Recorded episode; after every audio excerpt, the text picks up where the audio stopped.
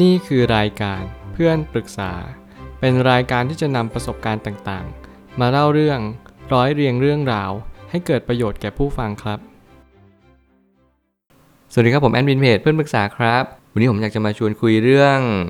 เรายอมแฟนมาตลอด แต่ทำไมแฟนถึงไม่ยอมเราบ้าง มีคนมาปรึกษาว่าทำไมผู้หญิงถึงรักแฟนได้มากๆ ทั้งๆที่รู้อีกฝ่ายเป็นแบบไหน นิสัยก็ต่างกันแต่รักเขามากๆ ถึงยอมให้เขาเอาแต่ใจ ปฏิเสธทุกคนที่เข้ามาคุยกับเรา เพื่อให้เขาสำคัญที่สุด ยอมไม่ทำร้ายความรู้สึก รู้ว่าเราไม่ชอบอะไรก็ยังทำแต่ไม่อยากเลิกทั้งๆที่เขาไล่ให้ไปหาคนอื่นที่เราต้องการ ถามว่าเลิกกันไหมเราก็ตอบว่าไม่อยากเลิก ไม่รู้ต้องทำยังไงต่อไปดี ผมเชื่อว่าเรื่องราวนี้ทุกคนเป็นกันเยอะมากๆ แล้วผมก็เหมือนกับให้การปรึกษาเรื่องราวเหล่านี้บ่อยครั้งจริง ๆ ซึ่งสิ่งที่สำคัญที่สุดในเรื่องราวเหล่านี้นั่นก็คือ เราจะรู้ได้อย่างไรว่าเรากำลังรักหรือเรากำลังหลง แล้วสิ่งสิ่งหนึ่งที่เรากำลังยึดติดนั้นคืออะไร แน่นอนไม่ว่าจะเป็นเรื่องฮอร์โมน เรื่องของเพศ เรื่องของสิ่งต่างๆ ที่เรากำลังขับเคลื่อนไป เราจะไม่รู้หรอกว่าสิ่งที่เรารู้สึกแบบนี้ มันมีเหตุผลบางอย่างที่อยู่เบื้องหลัง อย่างเช่นความผูกพัน อย่างเช่นการที่เราไม่อยากเริ่มต้นใหม่ อย่างเช่นการที่เราไม่อยากอยู่คนเดียวเราเหงา สิ่งเหล่านี้เป็นสิ่งที่มีความรู้สึกที่มันมีความหมายเต็มไปหมดเลย นั่นอาจจะเป็นอีกนัยยะหนึ่งที่มีความหมายอย่างยิ่งในการที่เราใช้ชีวิตอยู่ต่อไป เหมือนกับถ้าเกิดสมมติเขาหายไป กิจกรรมเราก็จะหายไประดับหนึ่งเลย แน่นอนว่าสิ่งหนึ่งที่สำคัญที่สุดในชีวิต นั่นคือหากิจกรรมที่มาทดแทน หรือมาแทนที่ในสิ่งที่เราเชื่อมั่นว่ามันเป็นสิ่งที่ดี เมื่อไหร่ก็ตามที่เรามีแฟนแน่นอนกิจกรรม ส่วนใหญ่เราก็จะมีแฟนเป็นสัดส่วนใหญ่ ถ้าเกิดสมมติเรากลับมาอยู่คนเดียวแน่นอนกิจกรรมเหล่านี้ก็จะหายไปโดยสิ้นเชิง มันเหมือนกับประมาณว่าคนหลายคนที่ โสดมานาน เขาจะเคยชินกับความโสดของเขา นั่นหมายความว่า เขาก็จะมีความรู้สึกว่าเขาไม่จำเป็นต้องปรับตัวอะไรเยอะนั่นจึงเป็นเหตุผลว่าเราต้องถามตัวเองว่าทำไมเราถึงไม่อยากเลิกกับคนคนนี้จริง ๆ ทั้งที่เรารู้ว่าเขาไม่ได้รักเราเลย ผมไม่ตั้งคำถามขึ้นมาว่า เมื่อยังไม่ถึงเวลาเปลี่ยนแปลง ก็ยังไม่มีอะไรเปลี่ยนไป ชีวิตไม่ใช่เราจะเลือกได้ทั้งหมด แต่มันจะมาสอนเราว่าเราควรทำสิ่งใด เหมือนชีวิตมันก็จะมาบอกกับเราตลอดเวลาว่า สิ่งนี้ดีสิ่งนี้ไม่ดี สิ่งนี้ใช่สิ่งนี้ไม่ใช่ตลอดเวลา ถึงแม้ว่าเรากำลังจะใช้ชีวิตอยู่ในณวันนี้ มันก็ไม่ได้หมายความว่าชีวิตเราก็จะเข้าข้างเราตลอดเวลา บางทีชีวิตมันก็เป็นปฏิปักษ์กับเรา บางทีชีวิตก็หันหลังให้กับเรา ต่อให้เราทำอะไรในวันที่เราดวงแย่ดวงตก เราก็ทำอะไรไม่ขึ้นเสมอไปกับการถ้าเกิดสมมติเวลาเราทำอะไรในวันที่เราดวงดีดวงขึ้น ทุกอย่างมันก็หยิบจับอะไรง่ายไปหมด มันเหมือนประมาณทุกอย่างก็จะเป็นอย่างสิ่งที่เราตั้งใจเอาไว้ มันเหมือนเราไม่จำเป็นต้องทำอะไรให้มันวุ่นวายไปมากกว่านี้เลย เพราะทุกอย่างมันลงตัวเหมาะเมงอย่างสิ่งที่มันเป็นอยู่แล้ว มันจึงเป็นเหตุผลที่สำคัญว่าทำไมเราถึงต้องเรียนรู้จากตัวเองให้เยอะๆ รู้สิ่งใดควรอยู่และรู้สิ่งใดควรไป รู้ชัดให้ได้ว่าความรู้สึกในวันนี้ เราต้องทำยังไงต่อไปกับความรู้สึกนี้ ถ้าเกิดสมมติเราถอดความรู้สึกไม่เป็น เราก็จะมีเหตุผลมากมายในการที่เราจะต้องอยู่แบบนี้ต่อไป หรือว่าในการที่เราจะต้องไปจากตรงนี้ โดยเราหารู้ไหมว่าความรู้สึกต่างๆ มันคละเคล้ากันจนเราสับสน จนเราขาดสติว่าเราควรทำไงต่อไปจริง ๆ รู้จักตัวเองรับรู้ว่าตัวเองเป็นอย่างไรบ้าง รักกับหลงแยกให้ออก เพราะสองสิ่งนี้แตกต่างกัน มีมุมที่คล้ายคลึงกัน แต่ให้รสชาติที่เผ็ดร้อนต่างกันในตอนใครที่ติดตามพอดแคสต์ผมมาตั้งแต่แรกๆผมพูดบ่อยครั้งในเรื่องของรักกับหลงสองสิ่งนี้มีความคล้ายคลึงกันมาก รักนั้นเปรียบเสมือนการให้ หลงนั้นเปรียบเสมือนการครอบครอง แน่นอนว่ารักก็คือการที่เราเข้าใจอีกคนหนึ่ง ว่าเขาเป็นอะไรเราก็รับในสิ่งที่เขาเป็นได้ แต่มันไม่ได้หมายความว่าความรักในความสัมพันธ์ที่ดี มันคือการตบมือข้างเดียว มันไม่ใช่อย่างนั้นเลย ความรักที่ดีมันคือการตบมือสองข้าง แล้วมันหมายความว่าเขาจะต้องรับรักและเขาก็ต้องมอบความรักให้กับเราเหมือนกันตราบใดก็ตราบนั้นว่าทุกคนต้องการความรักอยู่ทุกวัน ถึงแม้เราจะเป็นคนเข้าใจถึงแม้เราจะเป็นคนที่มอบความรักให้อีกคนหนึ่งตลอดเวลา แต่เราก็ย่อมต้องการความรักที่ตอบแทนกลับมาอยู่ดี ทุกคนต้องมีน้ำหล่อเลี้ยงของความรักตลอดเวลาอยู่แล้ว ซึ่งนี่เป็นความจริงที่สำคัญ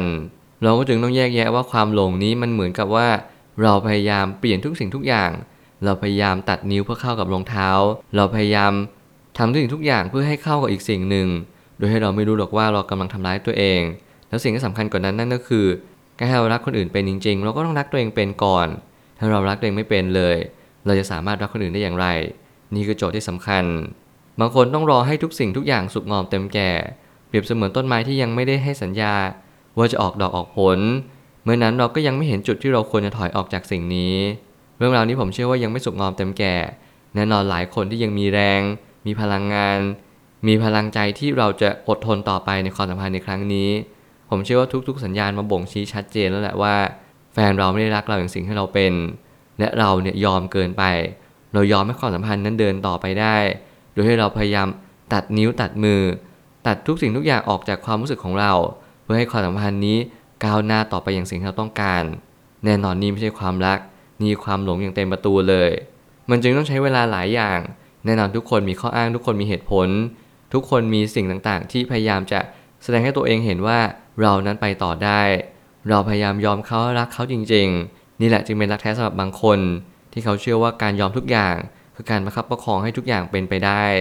แต่เราต้องใช้เวลาต้องใช้สติ ต้องใช้การเรียนรู้มหาศาลเลยว่าเราได้เรียนรู้ว่าความสุขงอมนี้มันมีเวลาของมันเมื่อไหร่ก็ตามที่สุขงอมเมื่อนั้นแหละเราจะเข้าใจเอง